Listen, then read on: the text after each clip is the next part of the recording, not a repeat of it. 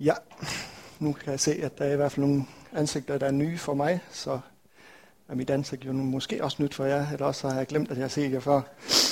Øh, men øh, i hvert fald så hedder jeg Daniel, og jeg er gift med Helle, som sidder der, og vi har to børn, og øh, kommer over fra Esbjerg, øh, og der har jeg været med i lederskabet igennem nogle år, og øh, har været hjælpepræst siden efteråret, og nu er vores ledende præst så øh, gået ind i nogle nye tjenesteområder, og så lige nu står jeg som præst øh, i kirken, øh, mens vi leder efter en øh, seniorpræst, som kan komme til kirken og, og overtage. Så vi er i sådan lidt en, øh, ja, en øh, transition phase, en øh, fase, hvor vi går fra et punkt til et andet punkt. Så det er spændende at se, hvad Gud leder os ind i.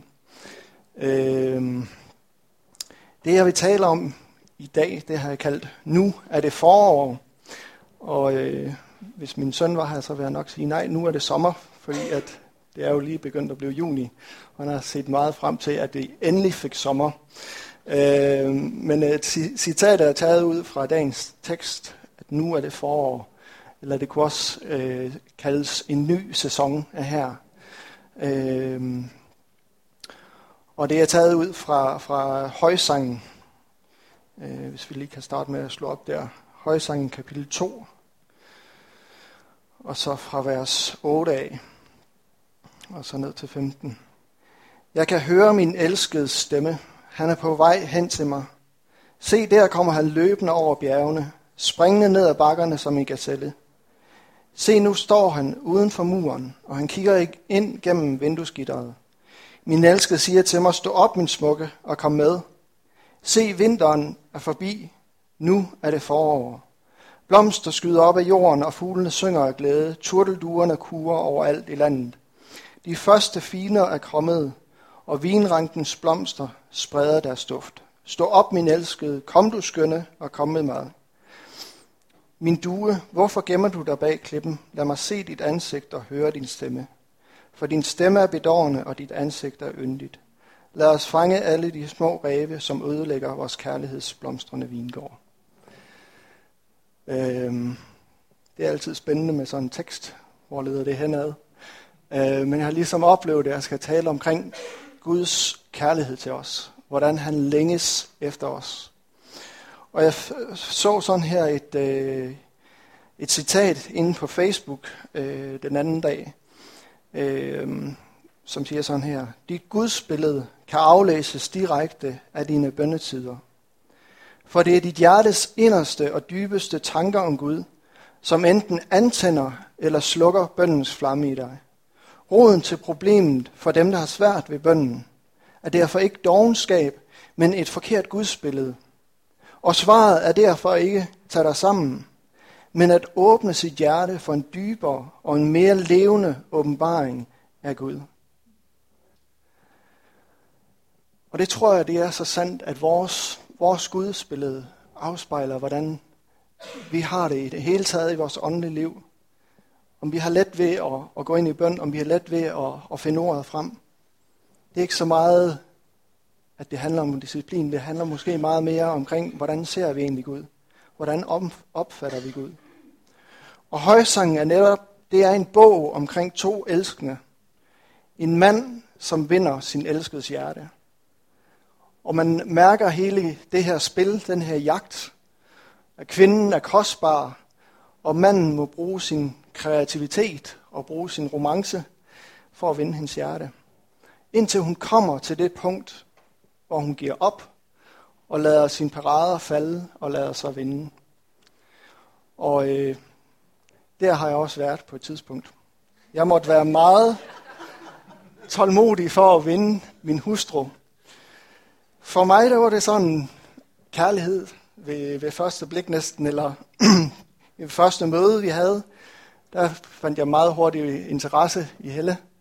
Øh, men hun var sådan en, en øh, kvinde, som var kostbar, og som jeg måtte ligesom jage efter og brug, virkelig bruge min kreativitet. Og jeg ved ikke, om jeg har været så kreativ, men jeg har prøvet der at åbne alle døre og skrive små søde sædler og komme med små gaver. Og, og hver gang øh, snakken så kom ind på omkring det her, jamen, om vi ikke skulle være kærester, så lige pludselig fandt hun på at snakke om alt muligt andet. Og øh, der gik sådan, fra vi mødte hinanden, og til at, at jeg vandt hendes hjerte, der gik der to et halvt år, hvor jeg prøvede på alle mulige måder øh, at vinde hendes hjerte. Men endelig, så, så nåede hun til det punkt, hvor hun lod sin parade komme ned, og hvor hun sagde, ja, nu giver dig mit ja. Øh, og det var, det var værd at vente på. Nogle gange så skal man vide, hvad der er værd at vente på, øh, og så blive ved. Og øh, højsangen handler netop omkring det her, men det handler også omkring, hvordan at Gud han er ude efter vores hjerte. Hvordan Jesus han jager efter os.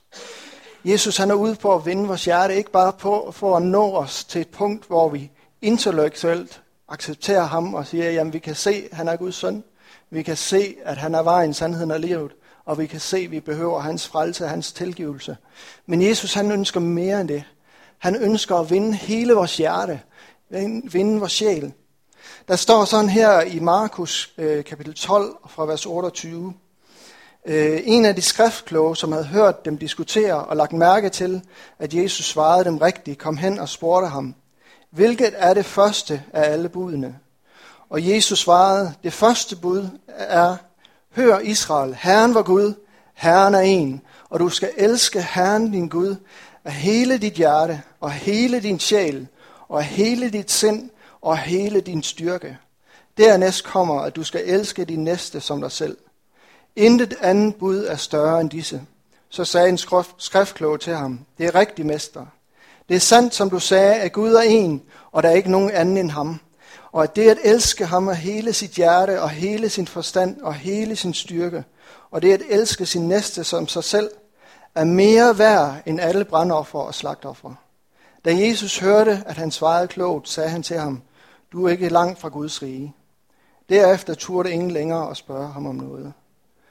Så Gud, han ønsker, at vi kommer til det her punkt, hvor vi ikke bare elsker med hele vores sind, men også hvor vi elsker med hele vores hjerte, hele vores sjæl, hele vores styrke, at han får lov til at vinde vores hjerte, hvor vi lader vores parader komme ned, og hvor vi virkelig elsker ham med alt, hvad vi er. Med alle vores følelser, med alle vores hjerte, hele vores sjæl, at vi bliver passioneret, forelsket i Jesus. Det er det, som han længes efter, og det er det, som han går efter.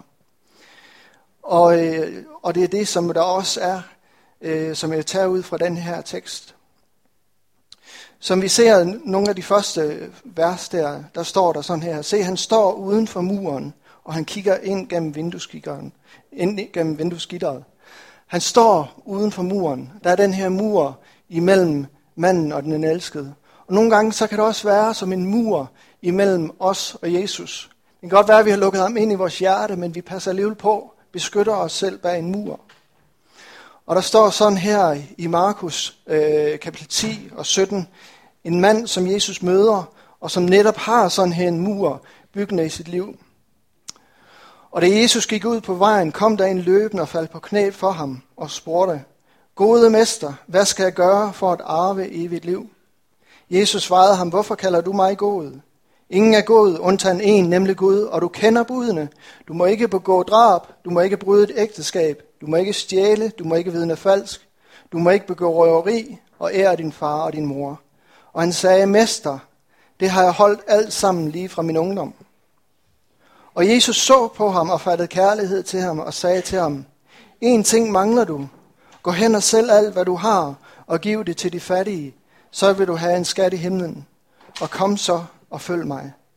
Men han blev nedslået over det svar og gik bedrøvet bort, for han var meget velhavende. Du kan godt leve et liv, hvor i det ydre det ser ud til, at du har alting på plads. Og overholde hele loven giver dig ikke friheden. Det, som er friheden, det er at kende Jesus. Der står, den som sønnen sætter fri, skal være virkelig fri. Og Jesus han står uden for den her mands mur, og der står, han så på ham og fattede kærlighed til ham. Han så ind til den her mand og så, hvad det var, der egentlig bandt ham. Hvad der egentlig holdt ham tilbage. Som ordsprogene siger, den riges velstand af hans befæstede by, som en knejsende mur i hans egne tanker. Som en mur havde den her mand noget, der var bygget op imellem Jesus og imellem det, at han kunne følge ham. Og Jesus stod uden for muren og fattede kærlighed til ham, og så ind og ønskede at vinde hans hjerte men den her mand ønskede ikke at lade sin mur falde ned. Tænk, hvordan at historien vil være anderledes, hvis den her mur var blevet brudt ned. Hvis den her rige unge mand havde sagt, Jesus, det er rigtigt. Det ønsker jeg at gøre. Ligesom vi har set andre, som tolleren, som betalte 10 gange tilbage, hvis han havde presset nogen, og som gav sin, sin rigdom til de fattige. Hans mur kom ned, og Jesus kom ind i hans hus. Og Jesus siger, i dag blev der frelse i hans hjem. Vi kan alle sammen have vores mure af forskellige ting. Det kan være mure af stolthed. Det kan være mure af usikkerhed. Hvor vi bygger op og prøver at beskytte os. Og prøver at holde en arms længde. Men hvor Jesus han ønsker at komme helt tæt, helt nær, ind i vores hjerte og vinde vores hjerte. At vi lader de her mure og parader falde ned, og vi bare overgiver os, hengiver os til ham. Det er noget af det, som er smukt ved kærligheden, og som også er smukt ved højsangen. Det er den her hengivenhed, at de elskende giver efter for hinanden og giver sig hen til hinanden. Og det er det, som Jesus han også ønsker, at vi giver os hen til ham. At når han peger på områder af vores liv, at vi så er villige at sige, Jesus, også det lægger jeg ned for dig. At der ikke er noget, som kommer før ham, eller som er vigtigere end ham. Men uanset hvad det er i vores liv, som hindrer et nærmere forhold til ham, at vi lægger det ned for ham. Så han stod uden for mandens mur, stod og kiggede med kærlighed, ligesom han også i dag står ved hver os, ser på vores liv og fatter kærlighed til os. De næste vers siger sådan her. Se, vinteren er forbi. Nu er det forår. Blomsterne skyder op af jorden. Fuglene synger af glæde. Turtelduerne kuger overalt i landet. De første finer af blomster og blomster spreder der stoft. Stå op, min elskede. Kom du skønne. Kom med mig. Det her er en invitation om at begynde at opdage, at der er en ny sæson. Der har været vinter, der har været regn, der har været en tid, hvor at, at det har været trist og gråt, men nu er foråret kommet. Og jeg oplever, at det her det er ligesom en, en profetisk del af budskabet. At det er noget af det, som Gud han ønsker at tale specielt til dig og mig i dag. Og det her netop med at genkende åbenbaringen, også noget, som jeg ønsker, fordi det er en del af det her at gå ind i kærlighedsfællesskab med Gud. Det er også at genkende, når han begynder at tale til os igennem ordet. Og hvorfor tror jeg, at det her det er profetisk? Jeg tror det, fordi at da jeg læste den her tekst, oplevede jeg ligesom, at det sprang ud, at det blev levende. Og på samme måde, når du læser igennem ordet, når du læser i Bibelen, så nogle gange, så kan det være et ord, der springer ud. Et tema, der springer ud. Et eller andet, hvor du kan mærke, at det her bliver levende. Og det er en invitation fra Guds ånd om at komme med på eventyr. Noget af det, som man rent praktisk kan gøre, det er, øh, nu har jeg også den autoriseret med, men i den autoriserede oversættelse, der er der få, små fodnoter. Så hvis der er et vers, som springer specielt ud, så kan du se ned, jamen der er en fod, fodnote, som måske henviser til et andet vers. Og så på den måde, så kan du gå ind i en rejse og begynde at se, okay, det her vers hænger sammen med et andet vers. Lige pludselig kommer du ind i en rejse. Det kan også være, at der er et bestemt nøgleord, hvor du så kan slå det op igennem øh, bibelordbog eller andet. Det, der er vigtigt, det er, at du går, lader dig selv blive revet med. At du lader dig selv komme ind i den her proces, som Helligånden ønsker at tage dig med ind. Og at du ikke bare læser videre, men at du, når du læser ordet, at det er for at møde Gud. At det er for at blive mødt af ham. Og bliv ikke for statisk i det her. Det er ikke et tema, som sådan du skal følge med en person. Hvis du kommer i tanke om andre skriftsteder, så gå hen til dem. Det kan være, at lige pludselig så popper der andet skriftsted hen. Og du kan pludselig Befind dig i en guided tur gennem skriften. Og det, som der er vigtigt, det er, at vi giver gensvar. Når Gud han taler, når han begynder at kommunikere til os, at vi giver gensvar på ordet. Jeg ved ikke, om du har set uh, de ortodoxe jøder, når de læser skriften, så sidder de og rokker frem og tilbage, mens de læser ordet. Og uh, grunden til, at de gør det, det er, at hele deres krop, hele deres væsen, giver gensvar til Guds ord. De ønsker ikke, at noget i deres læme, noget i deres sjæl skal være passiv, når Gud taler. Og øh, nu, skal, nu synes jeg ikke, at vi skal begynde at sidde og rock, øh, når vi læser Guds ord. Men mere princippet i det, at vi, vi øh, ikke lader os være passive, men vi lader os skrive med, når Gud han taler til os, at vi giver gensvar på det. Og øh, nu står der sådan her, se, vinteren er forbi, nu er det forår. Ofte, når, når, når der i Guds ord taler omkring det her se, det tror jeg også, jeg har sagt før, det er, at, at ordet se, det taler ofte omkring en åbenbaring. At det er noget, som, som vi mangler at få åbnet vores øjne for, eller at få taget sløret bort fra. Jesus siger blandt andet til sine disciple, øh, se, markerne er hvide og klar til høst. Siger I ikke, at det først er om fire måneder, men jeg siger, at tiden er nu. De havde en opfattelse af, at, at høstsæsonen ikke var der, men Jesus han havde en åbenbaring, og han sagde, se, markerne er hvide klar til høst. De havde brug for en åbenbaring og se noget nyt. Eller også som der står i Korintherbrevet, øh, om nogen er i Kristus, er han en ny skabning. Se, det gamle er forbi, noget nyt er blevet til. Igen, det er ikke altid let at kende, at vi er en ny skabning, men vi kan se det. Vi kan få en åbenbaring af, at vi er en ny skabning. Så når vi læser de her ord, så kan et gensvar være, Gud, jeg ønsker at se. Jeg beder om visdom og åbenbaring sådan. Åbn mine øjne som Elias' tjener, så jeg ser, at vi giver gensvar til det, som Gud han ønsker at sige. At vi går ind i den her øh, søgen efter Gud. Det kan også være, at lige pludselig, at vi skal være følsomme over, hvad er Guds ånd ønsker. Pludselig så kan det skifte om til omvendelse, hvor vi siger, Gud, du har sagt, at den, som stopper ørerne til for at ikke høre mor, og lukker øjnene for at ikke se ondskab, han skal bo i det høje på den knejsende klæbelbag. Gud, jeg har set ondskab i film. Jeg har hørt om vold i film. Gud, nu indviger jeg min sanser til dig.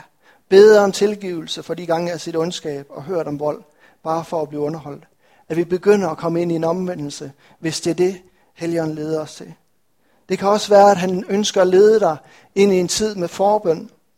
Herre, send mig til folkene som Paulus, for at åbne deres øjne, så de kan vende om fra mørke til lys og fra satans magt til Gud.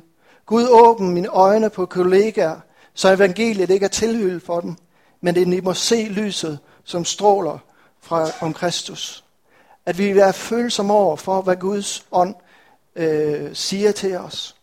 Så vi hele tiden, når vi læser i Guds ord, er opmærksom, hvad ønsker Guds ånd at gøre? Hvad ønsker han at sige? Og det her, det kan tage tid. Det kan være øh, to minutter, det kan være fem minutter. Det kan også være et tema, som man oplever, det her tema går igen. Hver gang jeg læser i, i skriften i den her tid, så er det et tema, der går igen. Så bliv ved det tema. Så længe du oplever, at det her det er levende og det er frisk, så bliv i det tema. Det kan også være, at du giver gensvar på den her længsel. Gud, nu er det en tid til forår i mit liv igen. Lad det atter blomstre. Gud, hvor der har været øde og uden frugt, lad det atter blive frugtbare. At du oplever det her, det er Guds ånd, der taler. Og du giver gensvar på det. Du siger, Gud, det ønsker jeg. Han længes efter at indgå i et fællesskab med os og i et samarbejde. Og det er det, som jeg oplever netop, at det her det er et profetisk budskab til nogen i dag. At du ikke skal blive hængende i vinteren, når foråret er kommet, men at der er en ny sæson på vej. At det er et sæsonskifte. Der står sådan her i prædikernes sprog, at alting har en tid, for alt, hvad der sker under himlen, er der et tidspunkt.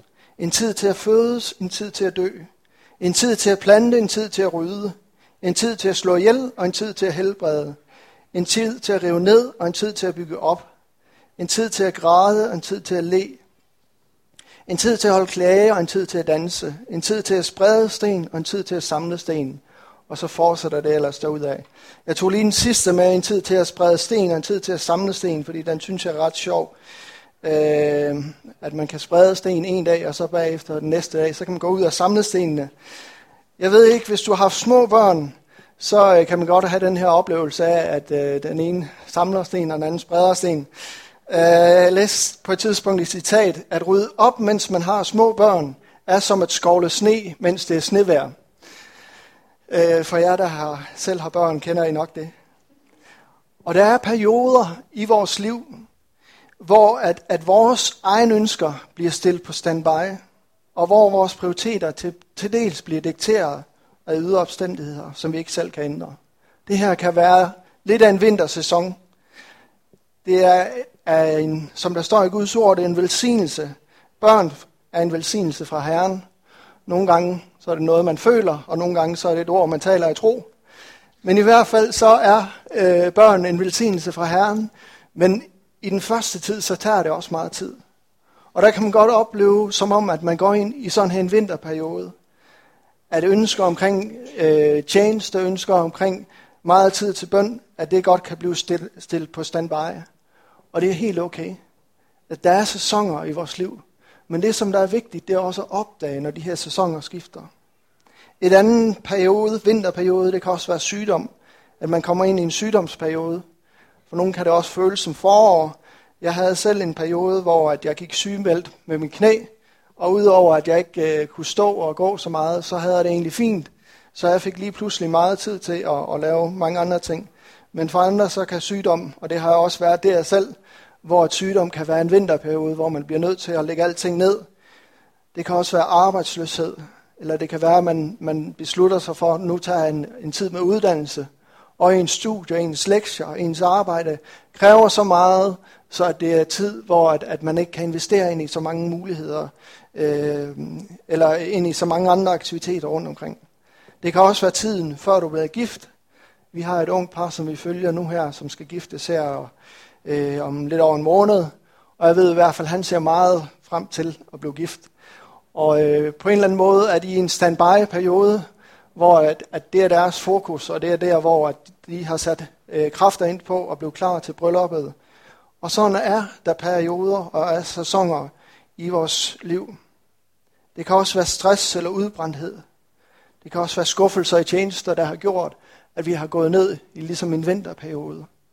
Og sådan er perioder, sådan er der sæsoner, og sådan tror jeg, livet altid vil være. Men det, som er vigtigt, det er at forstå, når tiden her skifter. At sæsonen er ny. Foråret kommer. Det er tid for et comeback for nogen. Det er tid for nogle af jer, som sidder her også i dag, at få et comeback.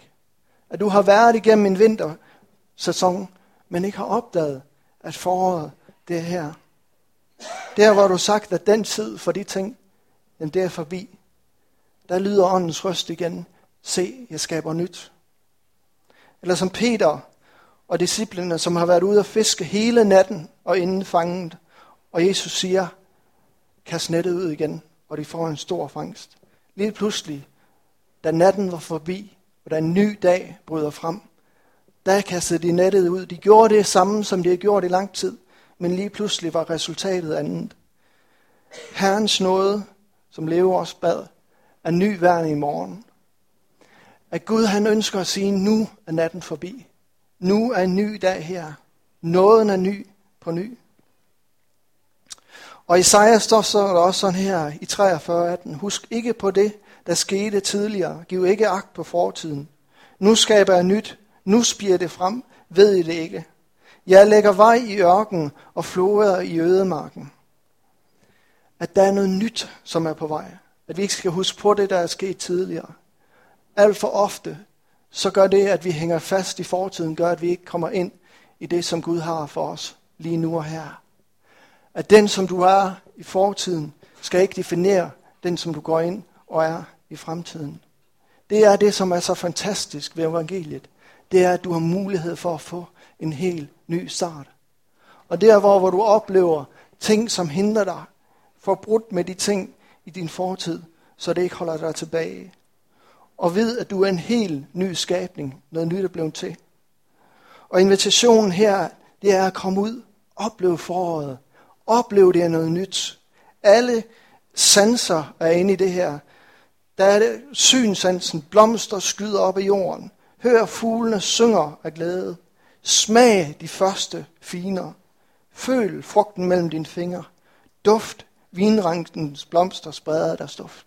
At hele, han ønsker, at, øh, at kvinden her skal komme ud og dufte, mærke, opleve, at foråret er her. Og sådan kalder Jesus også os til at komme ud og opleve, smage og se, at noget nyt er begyndt. At nogle gange så kan vi være inde i vores hus, ligesom hende her, at vi kan være inden for trygge rammer, og ligesom sige, jamen, sidst jeg var ude, var det vinter. Sidst jeg prøvede tingene af, der virkede det ikke. Men hvor Gud kalder os og siger, der er en ny sæson, og han ønsker, at vi skal opleve det med hele vores indre, Begynder at åbne op for vores sanser igen. Begynder at åbne op for hans kærlighed. Begynder at åbne op for hans nærvær. Begynder at se omkring og se, at han viser os nye ting.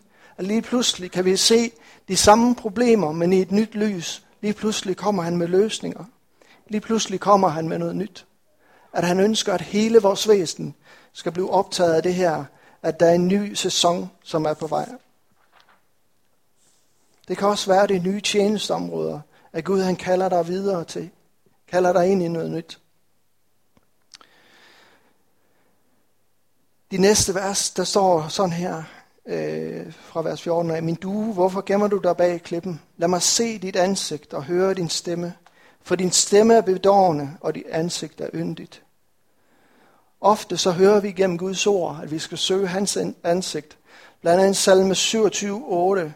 Jeg husker, at du siger, at I skal søge mit ansigt. Herre, jeg søger dit ansigt. Det er at søge Guds ansigt. Det er ikke at søge hans hænder. Det er ikke at søge hans forsørgelse.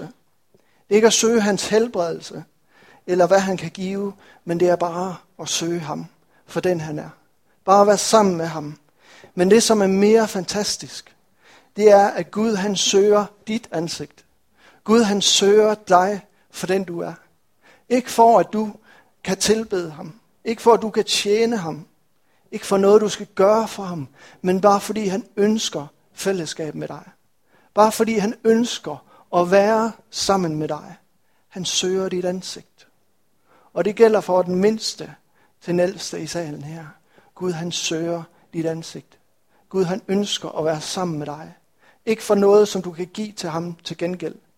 Han er ikke ude efter noget. Som, som Gud han siger på et tidspunkt i, i skriften, at, at al kvædet på, jord, øh, på bakkerne og højene er mit, at jeg ønsker ikke slagtoffer. At Gud han behøver ikke noget, han har ikke behov for noget. Gud han ønsker vores fællesskab. Og han, han ønsker det så meget, så han sætter himmel og jord i bevægelse for at få det. Jeg ved ikke, om I har set den her øh, film, Præsident på fri og fødder. Ellers så er det en meget øh, romantisk film. Øh, men den her præsident bliver forelsket i en, i en øh, meget almindelig dame, som arbejder øh, på en eller anden måde i nærheden af præsidenten. Og han sætter alt i bevægelse for at få fat i hende her. Blandt andet på et tidspunkt ringer han hjem til hende, og hun tror jo selvfølgelig, at det er en, som laver telefonfis, fordi at øh, hun tager telefonen, og så i en anden ende af røret, så lyder det, det er præsidenten. Ja, det er godt med dig. Så lægger hun så røret på. Og så siger hun, jamen, hvordan har du fået fat i mit nummer? Jamen, jeg er jo præsident. Jeg kan gøre, hvad jeg vil. Og på samme måde, Gud, han sætter himmel og jord i bevægelse for at få dit fællesskab. Gud, han er efter dig. Prøv at vinde dit hjerte og sæt det i brand. Han ønsker at komme der til det punkt, hvor du lader paraderne falde, og hvor du bare overgiver dig fuldstændig til ham. Det næste, som der står, det er sådan her. Lad os fange de små ræve, som vil ødelægge vores kærlighedsblomstrende vingård. Nogle af de her ræve, som kan være, det står der blandt andet om i Markus øh, kapitel 4, vers 18. Det er omkring øh, ordet, der bliver sået i, med de forskellige jordbunden med øh, stengrund og klippegrund og tisler og en god jord. Og der står der sådan her, andre af dem, som blev sået mellem tislerne, det er dem, som hørte ordet, men denne verdens bekymringer og rigdomsblændeværk og lyst til alt muligt andet kom til, og kvæler ordet, så det ikke bærer frugt. Som vi så før, den her verdens rigdom eller blændeværk, den en unge mand, der var det det, der ligesom var hans mur, og som var det, som ødelagde kærligheden. Det, som stjæler romantikken i et ægteskab, er også det, som kan være med til at stjæle intimiteten i dit forhold til Gud. Ofte så misser vi en tid med fornyelse, fordi at vi ikke giver tid og rum til det. Nogle gange, når vi oplever den her friskhed, oplever den her nye sæson, så er det også vigtigt, at vi giver tiden for det, at vi giver rummen for det, at vi giver vækstbetingelser for det. Og der kan vi godt opleve, at alle de her krav, som er i vores hverdag, alle de ting, som vi skal nå hver dag, vores arbejdstider, og vores hus, som skal passes, vores have, der skal passes, aktiviteter, der skal ordnes, det gør, at lige pludselig så er der ikke meget tid til overs. Vi kan opleve det i vores ægteskab, men vi kan også opleve det i vores forhold til Gud. Og på samme måde, som vi må prioritere det i vores ægteskab, må vi også prioritere det i vores forhold til Gud. For nogen så kan det betyde, at du må ændre i din kalender og dine prioriteter, at du simpelthen sætter tider ind, hvor du skriver, at den her tid er afsat til Gud. At den her tid, der tager jeg tid sammen med Gud. Hvornår er det sidst, du har taget på en weekendstur med Gud? Hvornår er det sidst, at du bare har taget tid sammen for at blive forfrisket af ham? Være i hans nærvær. Tag på en, en, en aften over til, til Kolding, når de har temauge. Tag bare en aften over. Bare for at blive forfrisket, blive fornyet. Tag en aften eller en weekend væk til et eller andet sted, hvor der er møder, hvor der er konferencer. Ikke for, at, at du skal komme hjem og kunne give noget nyt til kirken, men også bare for at blive forfrisket, for at blive mødt, for at sige, Gud, jeg værdsætter mit forhold med dig, og jeg ønsker at sætte tid af sammen med dig, bare for at blive mødt af dig, bare for at være i din nærhed. Eller hvornår er det sidst, at du har gået en romantisk tur sammen med Gud? Hvornår er det sidst, at du har taget en tur? Ikke fordi du skulle ned og handle, ikke fordi at, at lille hunden skulle ud og luftes, men bare fordi, at du ønskede at være sammen med Gud. Gå en tur langs med vandet sammen med Gud. De her ting, som vi helt naturligt gjorde i starten øh, af vores forhold med Gud, hvor alting var nyt, de her ting kalder han os tilbage til igen. At vi sætter tiden af til sammen med ham. Og så, at, at du begynder at se efter tegn på forår. Begynder at opleve den her friskhed. Begynder at opleve, at den her sæson er, er skiftet. Så jeg tror på, at Gud han kalder os ind til en ny tid. Og vi på en eller anden måde må give respons til Gud. At vi må give gensvar på hans længsel og hans kaldelse efter os. At vi ikke bare øh, lader det gå forbi, men at vi virkelig indviger os og går ind og siger, Gud, jeg ønsker det her. Det, som jeg tænker, vi kunne gøre, det var, hvis vi kunne spille en, øh, en lovsang. Måske den her, ja, nej, det vælger du. En eller anden stille lovsang, så at vi bare tager en tid, hvor vi giver gensvar på Gud. Hvor at vi giver gensvar på, hvad er det, som han ønsker? Hvad er det, som han, han vil gøre i vores liv? Og det her, det er ikke en, det er ikke en overgivelse på den måde, hvor man siger, åh oh, nej, nu er jeg kommet til kort igen. Det her, det er en overgivelse til en elsket. Det er ikke en, en trist stemning, men det er at sige, Gud, jeg ønsker at give gensvar på det kærlighed. Det er som hvis din elskede har været på jagt efter dig noget tid, og hvor du siger, jamen jeg har haft så meget arbejde, jeg har haft så meget stress. Kender det nogle gange som mand, nogle gange så kan man være så optaget i ens tanker, så det kan være svært at give slip, når tiden så er der for romantik. Men hvor man nogle gange bare må tage den her beslutning. Nu lader jeg arbejdet ligge, nu lader jeg tingene ligge. Og på samme måde, at du bare siger, Gud, nu lader jeg alle de her ting ligge. Alle de krav, alle de bekymringer, der kan være. Alle de her ting, som så let kan komme op og kvæle. Og så giver jeg bare hen til dig, at vi lige tager en tid til det nu.